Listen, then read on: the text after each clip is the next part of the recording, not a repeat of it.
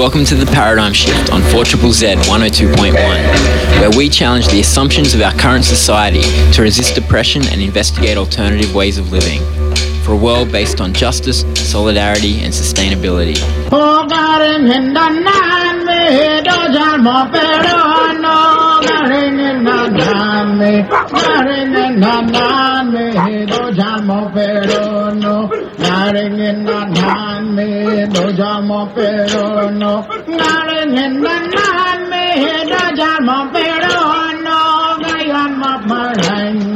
Ngayal map malay ngay jagun gun malun Ngayal map malay ngay jagun gun malun Ngayal map malay ngay jagun gun malun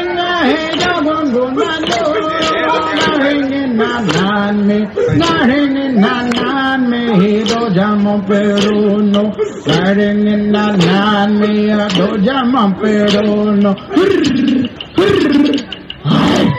Welcome, everyone. Today's show is in two parts. The first part is about the Banking Royal Commission, where there were some major revelations issued yesterday, uh, which calls into question the banking system. We'll be dealing specifically there with the Westpac Bank, and we'll have a surprise interview with the former Premier of Queensland about that. In the second half of the show, we're going to deal with a piece of legislation that is up before the Senate. It's about the refugees from Manus Island. Remember those people? We've covered this story now for seems like five, six, seven years. Where five years ago we had an interview with um, a teacher. His name was Jacob Rice, who came and risked imprisonment and told us a lot about what was happening to the refugees on Manus. And of course, the High Court of Papua New Guinea ruled that the Australian detention centre on Manus was unlawful.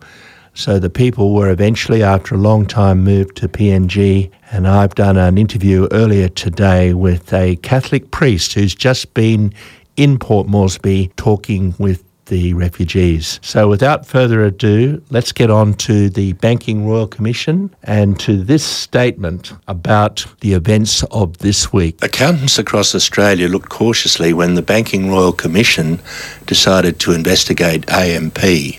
They knew already how AMP was ripping off its customers.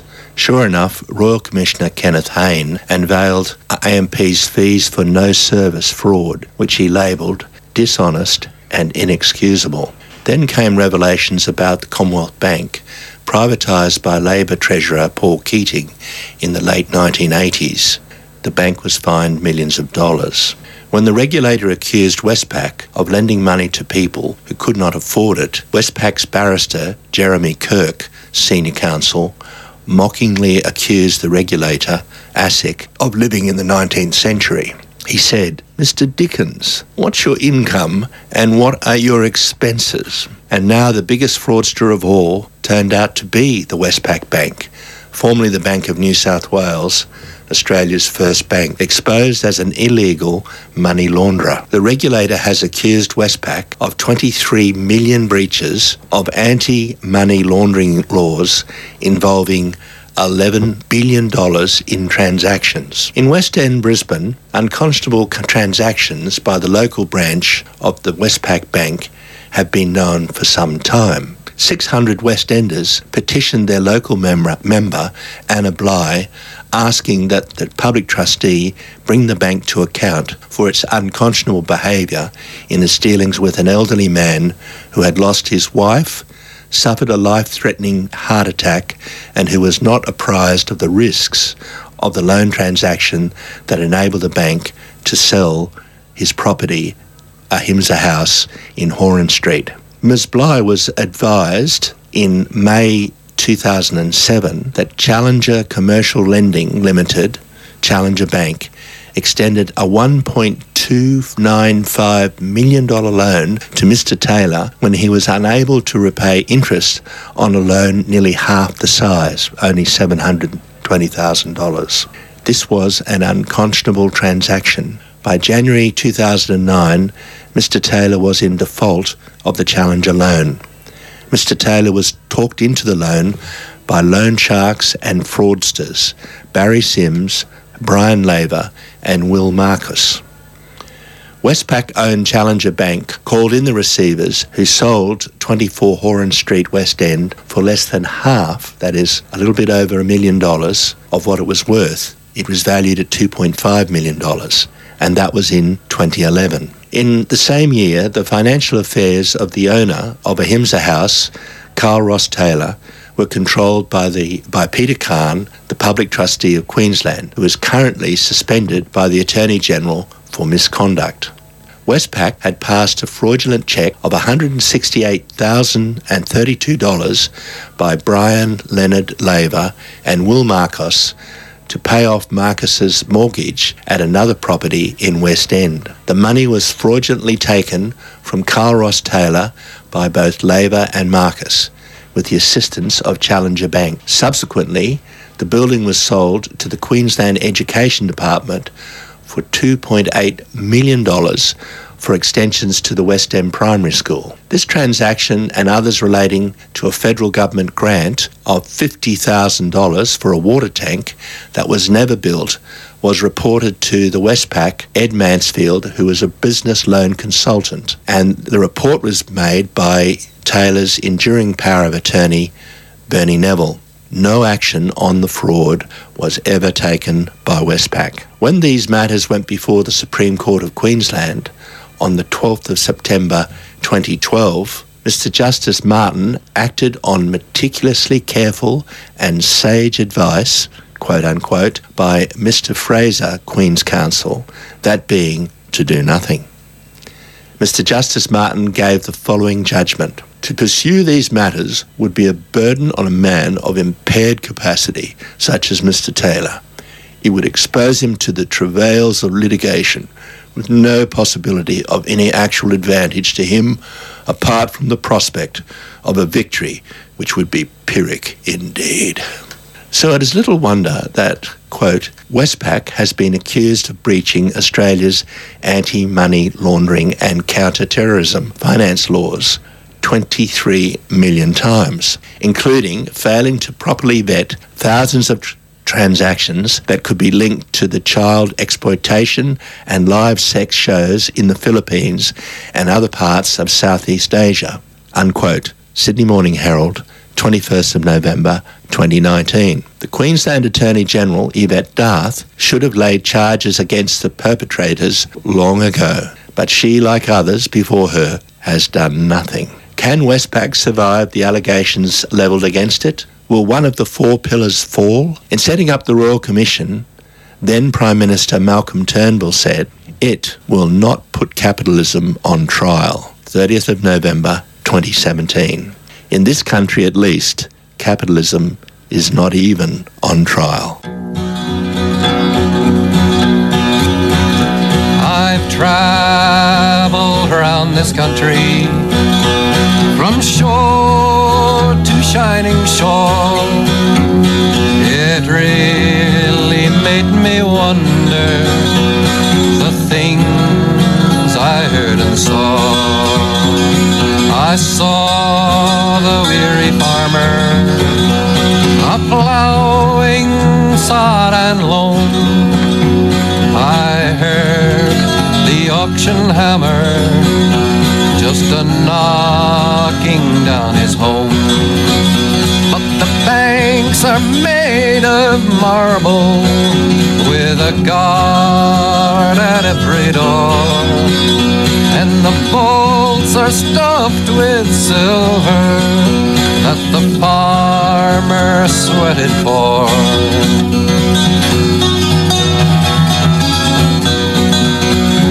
I've seen the seamen standing idly by the shore, and I heard their bosses saying, Got no work you no more. But the banks are made of marble with a guard at every door and the vaults are stuffed with silver that the seamen sweated for.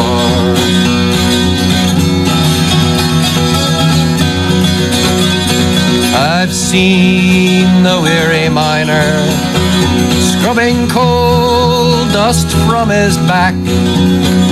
And I've heard his children crying, got no coal to heat the shack. But the banks are made of marble with a guard at every door. And the vaults are stuffed with silver that the miner sweated for.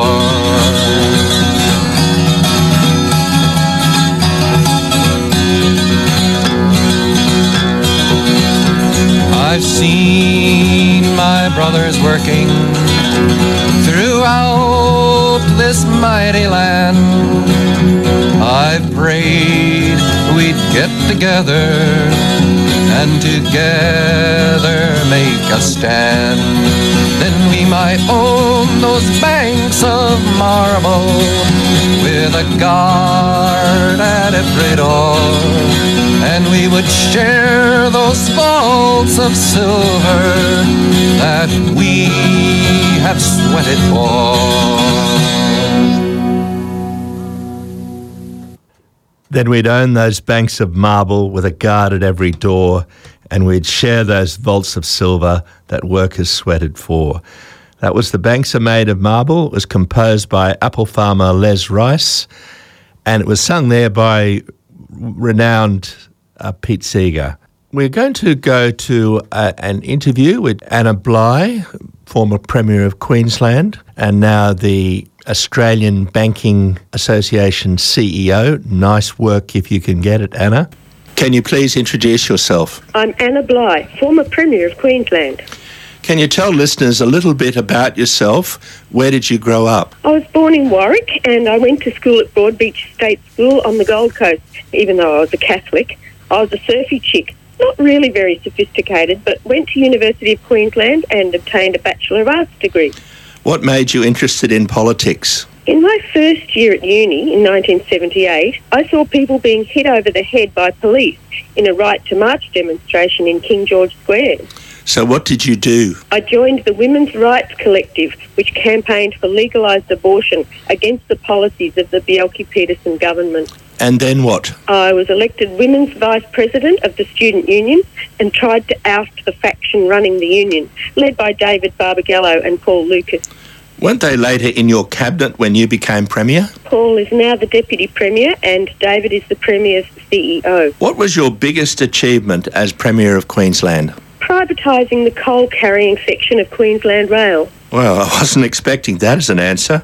I thought you'd say being the first popularly elected female head of government. Privatising Queensland Rail made you very unpopular with the unions. Yes, but it was important to bring Queensland Rail into the 21st century as an efficient system for exporting coal and other minerals.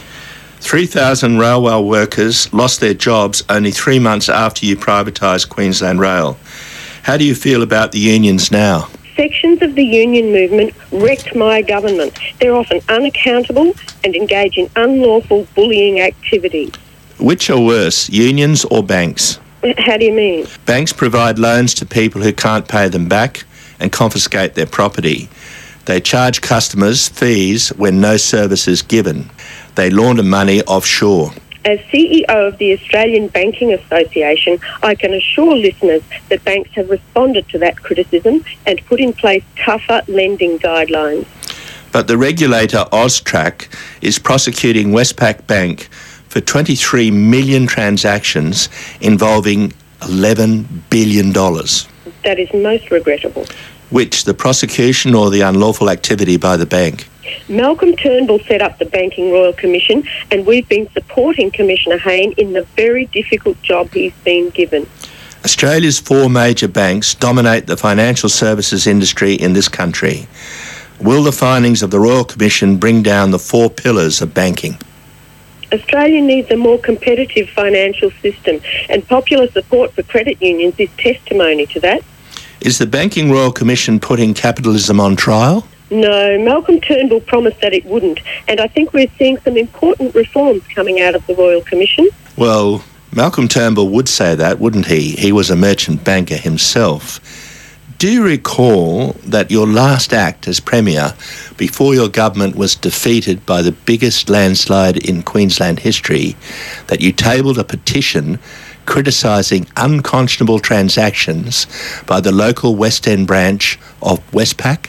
No, I don't recall. I think we should leave it there.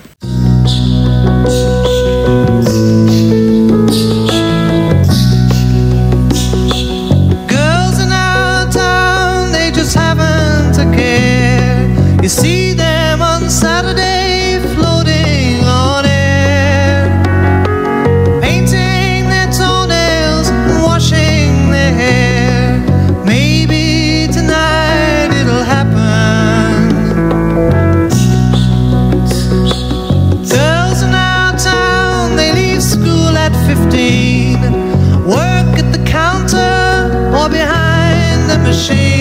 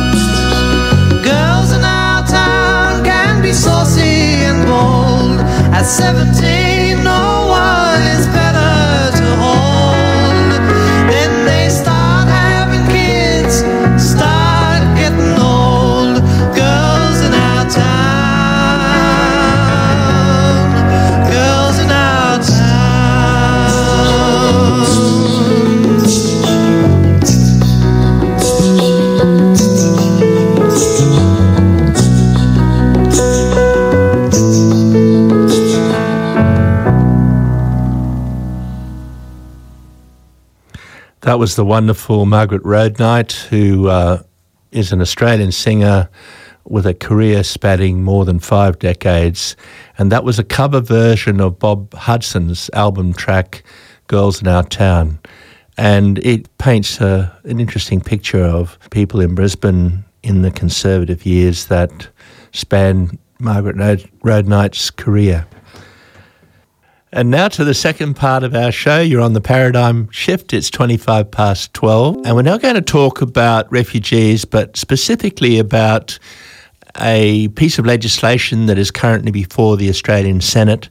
It's called the Medevac Bill, and the government is attempting to repeal that. And now this legislation enables uh, doctors to recommend that refugees in our offshore detention centre should be brought to Australia for medical treatment as they are required to do under our many international obligations. So, to set the scene for the people that have been on Manus Island, now you might recall that people were put in offshore detention on Manus Island and Nauru, and um, then the High Court of uh, Papua New Guinea made a ruling that it was unlawful because uh, Manus is a uh, a protectorate, a it's a territory of the Papua New Guinea. It's under their control, and the High Court ruled that that was unlawful. That Australia should not be detaining people on uh, Manus Island. So they, they, those people were moved. But just to give us an idea of what conditions were like there, we're going to go back to an interview that we did on this show in September of 2015. It's by Andy, who himself was sailing to Manus to see what could be done. Uh, but uh, whilst he was on in that voyage, going there, the uh, the government moved the people from Manus to uh, Papua New Guinea, and we'll hear more about that from a priest who's just been visiting those asylum seekers in the detention centre in Port Moresby. So let's go now to the interview in September of 2015 with this quite courageous teacher at the time, Jacob Rice. Can you start off by introducing yourself? My name's uh, Jacob Rice. Uh, I was working on Manus Island from uh, December last year until uh, just up until July. Um, I was there as a as a teacher. I initially was teaching maths, and then uh, things kind of changed around a little bit. And uh, at the end, I was I was primarily teaching English. So, why did you leave Manus Island? It's a pretty horrific place, and so um, I had to make a kind of selfish decision around my mental health and um, that of that of my um, my partner who I was living with at the time, um, and so I was aiming to leave about December, um, hoping that it would close before then, obviously.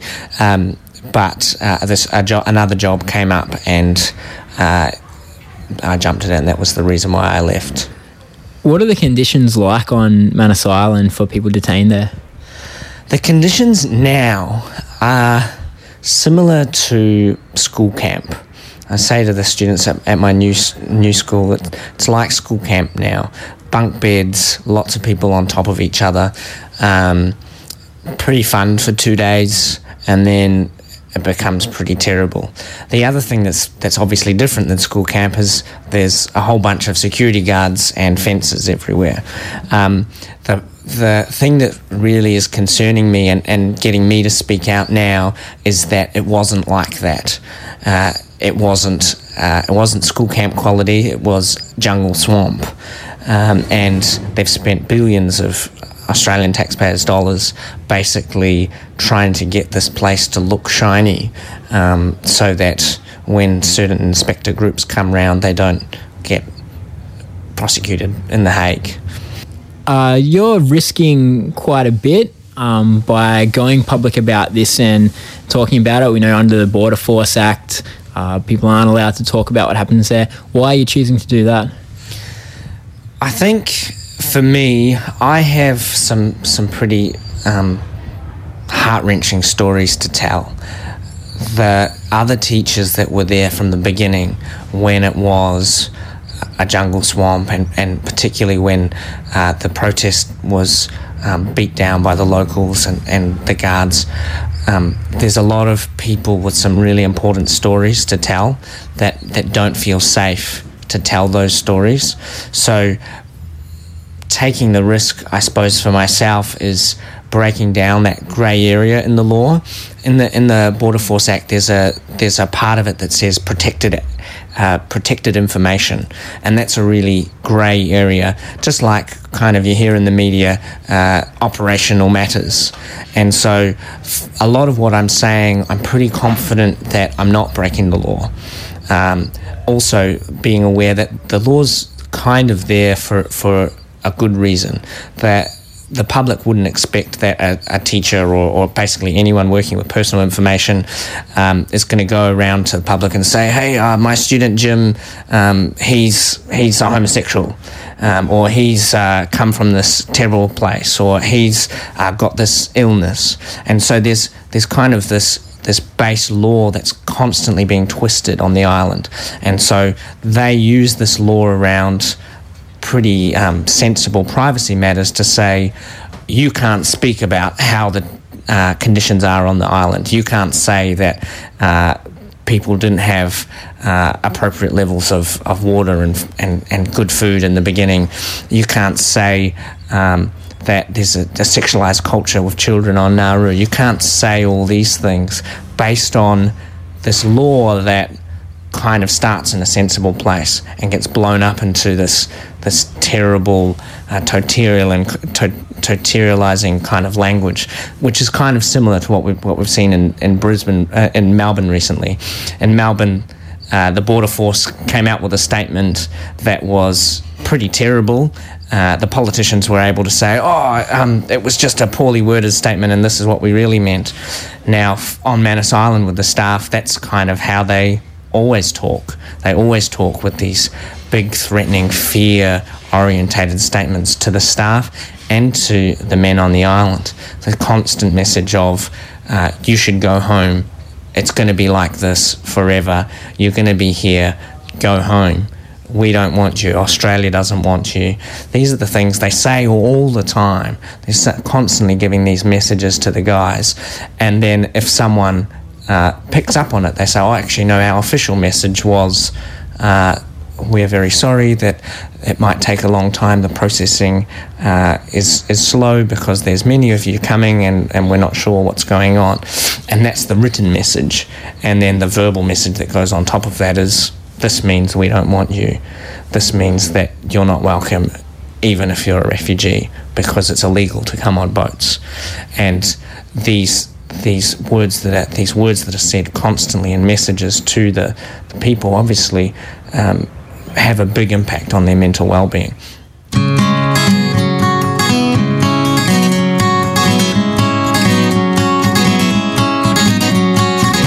Who killed Reza Barati? Why did he die and who is guilty? Not me, says the politician in those closing borders wins elections. His death we do regret, but stopping the boats is what we said. Who comes to this country we will decide. It's just too bad that young man died. It wasn't me that smashed his head, you can't blame me now he's dead. Who killed Reza Barati? Why did he die and who is guilty?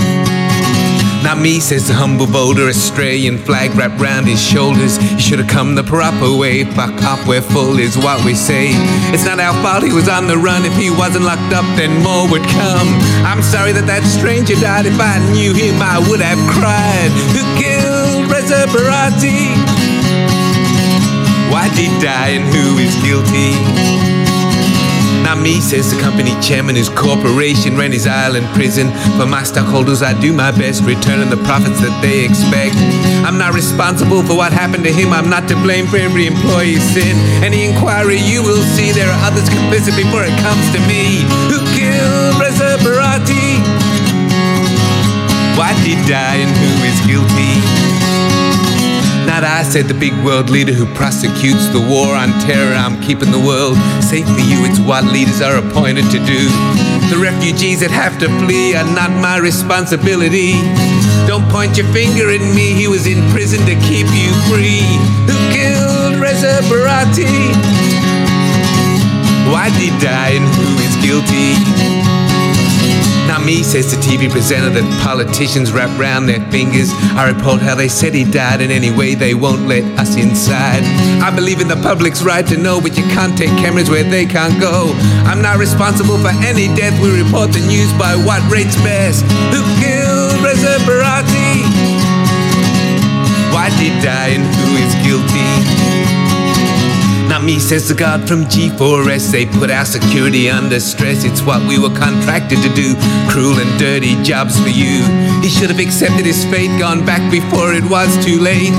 Don't say murder, don't say kill. I was doing my job, you paid the bill. Who killed Reza Barati? Why did he die and who is guilty? That was Phil Monsour with uh, Who Killed Reza Barati. Reza Barati was a Kurdish man. He was a refugee from Iran. He was put on Manus Island where he was murdered by the guards. Um, now, let's. We're going to go to a Catholic priest. Don't often have Catholic priests on this radio show, but this one is Gerry Heffernan, who is from Bracken Ridge, and he has been with a delegation of Catholics uh, sent there by the Catholic bishops to go to um, the detention centre in Port Moresby and to talk with the refugees there. And the reason why they've done that, or in part, is the there is a bill before the Senate that will be voted on next Wednesday, and that bill is to repeal legislation that says that medical doctors can recommend that refugees be brought to Australia for medical treatment. So you're on the paradigm shift. It's 23 minutes to one. This is Ian, and this is an interview I did earlier this morning with Gerry Heffernan. Could we start by you introducing yourself? Uh, good morning. Uh, Gerry Heffernan. I'm a Catholic priest over at uh, Bracken Ridge, uh, Bald Hills Parish, and I've been uh, here in the parish for eight years. Can you describe the current situation of the Manus Island refugees? There was a delegation from the Catholic Church that went in early November to Port Moresby to visit the majority of the Manus Island refugees that are now in Port Moresby. So we had a, a delegation of seven went and the opportunity to meet people and talk to them about their situation. So between the delegation, we met various people to be able to hear their stories, not to be in a hurry, but to be able to see how they wanted to describe the situation, and also to talk to the local church up there, uh, the Catholic Church, and also ecumenically with the Council of Churches up there to see how they've been supporting people as best they can up there. My greatest concern was the medical condition of people. Uh, some have been medevac to Australia, others were waiting, and some didn't know with the impending legislation uh, in the Senate whether the medevac would continue or not. And there was a grave concern by people there about their own health, particularly psychologically. Um, I met with uh, some of the people I've met uh, knew their friends who had uh, suicided on Manus Island over the years in detention. So they were still grieving deeply for that. They had concerns regarding their own mental health, their sleep patterns, their their anxiety, high anxiety levels, and how that can affect other parts and medical conditions. So I came away, as did the delegation, we came away really concerned about the mental health in particular, but there were other health issues for some of the people as well. Because of the time on Manus Island, uh, some of them at one stage had been deprived of water, so that had affected uh, internal organs as well back in 2017. And they were looking for expertise in Australia to be able to help them. The medical services in Papua New Guinea do the best they can, but in some areas of specialist needing, they, they needed the help in Australia. So Medevac was uh, critical for them. We couldn't visit everyone. Um, a certain proportion of the Manus Island detainees are now detained in the Bomana Immigration Detention, Detention Centre in Port Moresby. So they're not allowed general visitors, and uh, as church visitors, they're not allowed as well. So whereas the federal government, uh, the Manus Island Detention Centre, was found to be illegal by the High Court of uh, in Papua New Guinea, they moved some of them into a brand new detention centre uh, in Port Moresby, built next to the prison there, and the Australian government has funded that particular area. So those people in isolation, we weren't able to visit, but we were able to meet with people who had been in isolation and released, and so to hear their stories of what uh, and their concerns about their, the people they knew back in the detention centre. coming back to Australia, just talking to a few people who didn't even know we were funding a, another detention centre in Moresby. So some people know back here in Australia and some don't. But yeah, a genuine concern and just bearing out what doctors have already said in medical reports about uh, the need for the Medevac for those who are there at the present time. I understand that there are 47 asylum seekers. Do they have refugee status? Uh, some of them have had their applications refused, and some of them, to my knowledge, had uh, their assessment process hadn't been concluded for various reasons. So, not being able to meet them, not being able to see what their refugee status was. One person we met, for example, who's out uh, in, in outside accommodation, he was refused uh, status, but then Canada checked his case and saw that it was a refugee status. So that just queried about refugee status and who's acknowledging what their status is when one country says no and another country says yes, they're genuine. You mentioned that the Senate is reviewing the Medevac legislation. What, what is that legislation and why are they reviewing it? So we have the current Medevac uh, legislation to be able to enable doctors to be able to decide on medical opinion if uh, some of them need greater health care in Australia. And that came in on a close vote. Uh, and now that's been through the House of Representatives in July, been through the Senate, and final votes coming up, and the government has expressed its wish to repeal that legislation. But uh, from just from the point of, I'm not a doctor, but just seeing, uh, being quite stressed by what I saw of the people who are detained and their medical needs, particularly their psychiatric medical needs, just needing professional help. Uh, I believe that me- that uh, Medevac is important.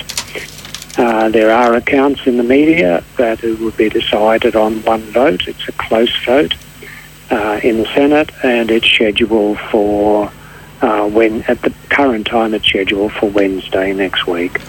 I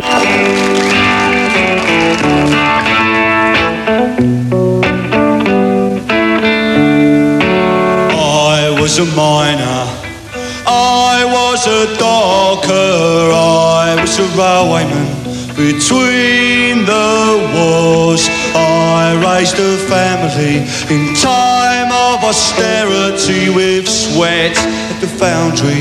Between the wars, I paid the union, and as times got harder, I looked to the government to help the working man, but they brought prosperity down at the armory we're arming for peace, me boys, between the wars.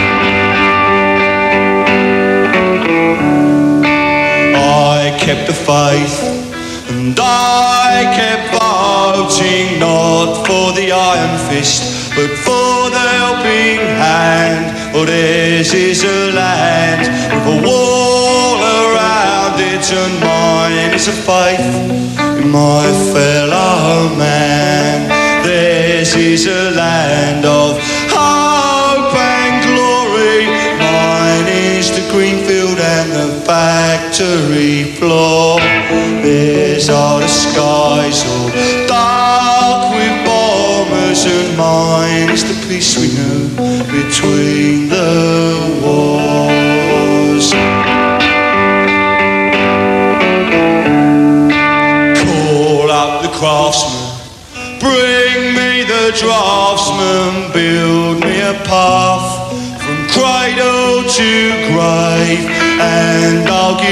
Consent to any government that does not deny a man a living wage.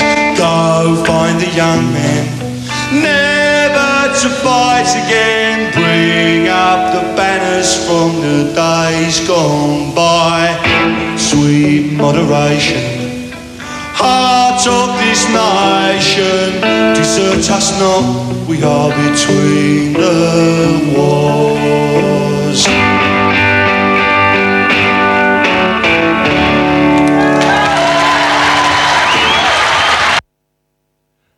That was Billy Bragg with Between the Wars. And now let's go back to Gerry Heffernan, uh, who is a Catholic priest who has just been on, uh, been to PNG to listen to the refugees there that are seeking asylum but are being prevented from of coming here by the federal government. Let's go to that interview that I did just earlier this morning on his return from PNG. Doctors who assess refugees as patients face ethical questions. On the one side, they have the Hippocratic Oath, and on the other side, there is enormous political pressure. Um, will politics or medical ethics prevail, as happened with baby Asher? I just have uh, real concerns uh, that the Senate uh, members, without enough consultation with the medical profession, would vote and uh, not being aware of the damage they could do. It's already been a case on Manus Island where Anne Nauru of um, 12 deaths in previous times over the last few years, and I don't know how politicians will be able to make a decision on who was suicidal or not. I think that's a medical decision and an ethical decision there. Seven died on Manus, five died on Nauru. There were suicides, medical negligence, and one was killed by a security guard. So with 12 deaths uh, there between the two facilities, um, I believe the doctors need to be listened to. They're the professionals in, in mental health and other health issues. We need to know what they say. Various uh, accordingly. Yes, various Christian organisations are helping refugees. For example, currently uh, Kurdish people are being bombed by Turkish warplanes in both northern Syria and northern Iraq. What do you think, as a Catholic priest, what do you say about the current conflict that is driving people from their homes and villages? Uh, in our parish at Bracken Ridge, we've welcomed people to the north side of Brisbane since 2016, and uh, on the north side they live between Kangaroo Point and uh, North Lakes, and there's been over 200 families from Syria and Iraq have arrived on the north side of Brisbane and be settled by MDA. So we've had an opportunity to listen to their stories from Syria and Iraq and the questions of what their families back home and their great concern uh, about the regimes that are there, about the corruption, about the world politics that's played out. Um, last weekend was talking to a small group of Christians from northern Syria about the death of a friend of theirs, a uh, priest who died recently, killed by ISIS. So it's not safe there. ISIS killed the local Armenian Catholic priest in northern Syria and his dad. So they just talk about the tragedies that are happening over there. It's not safe. And they're concerned when they hear sometimes uh, people saying, oh, it's safe, they can go back. They can't. It is just so terrible back home. I was in Iraq, northern Iraq, uh, in September last year and talking to people who had been refugees. I went back into the area, part of the area where ISIS had been, and uh, some of the people trying to rebuild and um, and with so little, and then so many back here just worried about what's happening. The level of trust, even in Iraq, I'd go through security points.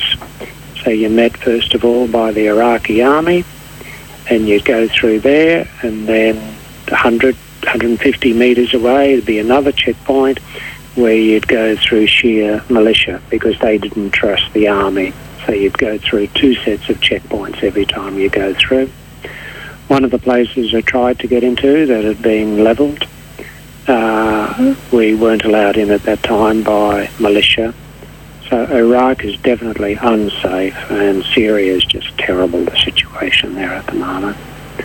Yeah, and the anguish of families we've got on the north side of Brisbane, worried about their families and their safety back home and in Syria and Iraq, and then some who had been designated as refugees by UNHCR, by the United Nations, in other countries waiting to see where they're going to go for refuge. Speaking about the ref- yeah, speaking about the refugees in PNG, Father Giorgio Licini said, "The government of Australia is making life particularly harsh for them inside Bomana Immigration Detention Centre in order to convince them to sign for repatriations. Is the system broken?"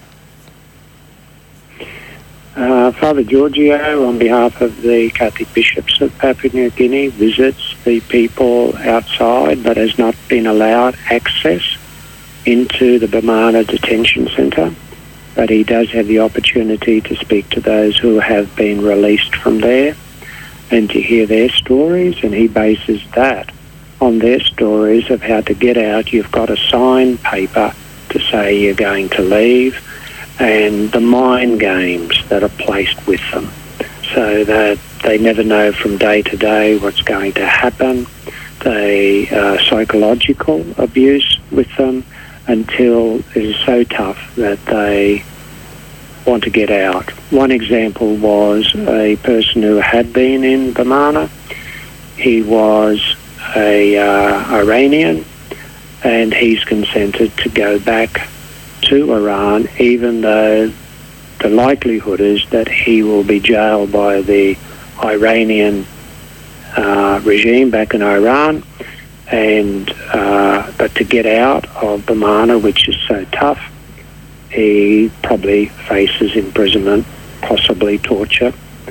But given the psychological games in Bomana, he believes it'll be better to go back to Iran. And that is just a terrible indictment on, on Australian policy. So you met people um, in in PNG. How do you see the future for those people that are held in Bomana? What what, what sort of future awaits them? It's just so unknown. Um, what's until they're free, until they can find a life that their dignity is respected instead of games being played with them. Really worry about their future, and certainly the church, in from what I've heard from church personnel uh, in Papua New Guinea and Port Moresby, they're so concerned about their mental welfare. Is there anything? Is there anything you'd like to add in summary? I just believe that this is uh, next week uh, on Wednesday. One of the issues that we face as Australians is how fair are we? And if we vote against Medevac, I cannot see how we can really call ourselves fair as Australians. And that fair play, just, yeah, I'm so concerned about it. I'm not a politician, I'm just concerned about people's lives and being fair with them. Thanks very much for your time. Thank you very much. Thank you, Anne. That was Father Gerry Heffernan, which a very heartfelt uh, reminder that um, there's a you know the, the the current situation with refugees is up in the air. Uh, there's a priest who's been to northern Syria, northern Iraq, which are hotspots at the moment, where there are people being attacked by both ISIS. Yeah, it's not true what President Trump says. ISIS has not been defeated because it's an ideology, isn't it? And uh, also bombing of uh, Kurdish villages both in northern Iraq and northern Syria by Turkey. Uh, the door was opened by uh, President Trump there to uh, for them to take those regions, and of course, right across from Turkey all the way to Iran, the, it's, that's Kurdistan, which the people are stateless and they're living from very difficult circumstances. And many of them find their way here, uh, and then they get caught in offshore detention. So we're coming towards the end of the show, but I'd like to make a few community announcements. The first one, while talking about Iraq, um, there's going to be a special briefing about the revolt in Iraq. You wouldn't know that from our news sources. Um, there's actually a, a, revolt in Baghdad at the moment. It's been going for uh, nearly two months. There have been over 300 people shot dead. There have been over 1,500 people injured. They're in uh, T- Tahrir Square, which is in the heart of Baghdad, and their uprising is one for freedom. And we have a former Iraqi journalist who will be speaking this Sunday at 1 p.m. till 3 p.m. about the situation. He'll be at the Albion Peace Centre. It's hosted by the Queensland Socialist Alliance. You can have a look on Facebook on the uh, special briefing in on revolt in Iraq. There's a, a page set up for that. So that's this Sunday at 1 p.m. at the Albion Peace Centre in McDonald Road in Windsor. The next announcement is um, relating to uh, Julian Assange. Uh, of course, we've covered this many times on the show. There is a Queensland for Julian group that has been set up whose sole purpose is to bring Julian Assange home to Queensland. And there will be an event next week at the um, at Parliament House in the Premier's Hall. That's in the annex there behind the old Parliament House. That's next Wednesday on the 27th of November at 6:30 till for 7 p.m. So if you go once again to the Facebook page, it, this is for just QLD4J, and you'll get the page, and it'll tell you about uh, what they are organising to try to bring Julian Assange home. The other announcement is that the Australian Solidarity with Latin America group, they are looking at 16 days of activism against gender based violence, and they're paying tribute to the Mirabal sisters who fought against state oppression and paid with their life. There will be a, an event tomorrow, 23rd of November, from 2 pm till 6 pm at the Brisbane Square Library in the community meeting room. There will be guest speakers and performances by Sue Monk from Jumping Fences, and there'll be voices of Spanish speaking women uh, with music. So that's, um, that's uh, tomorrow, 2 pm, Brisbane Square Library. It seems that we've got them pretty well covered. Wednesday, 27th November from 12 till 1 the Refugee Action Collective with the slogans Free the Bomana 47, which Father Heffernan spoke about before, Say No to Coercion, Bring Them Here. It'll be outside the Department of um, Home Affairs, this picket, in 299 Adelaide Street in the CBD, and that's to bring pressure on the government not to reject, not to repeal the Medevac bill, bill which allows humanitarian transport of refugees to Australia. Now, that truly is it. Let's go out with another Pete Seeger favourite. Which side are you on? See ya.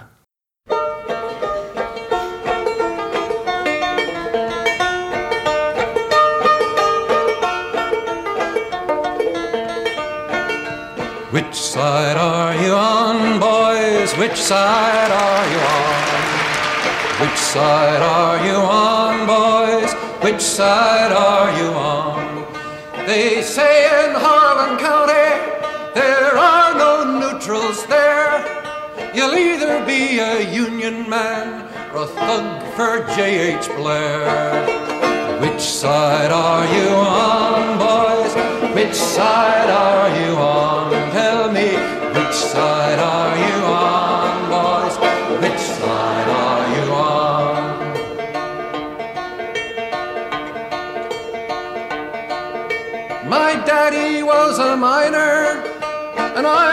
Miner's son. He'll be with you, fellow workers, until this battle's won. Tell me which side are you on?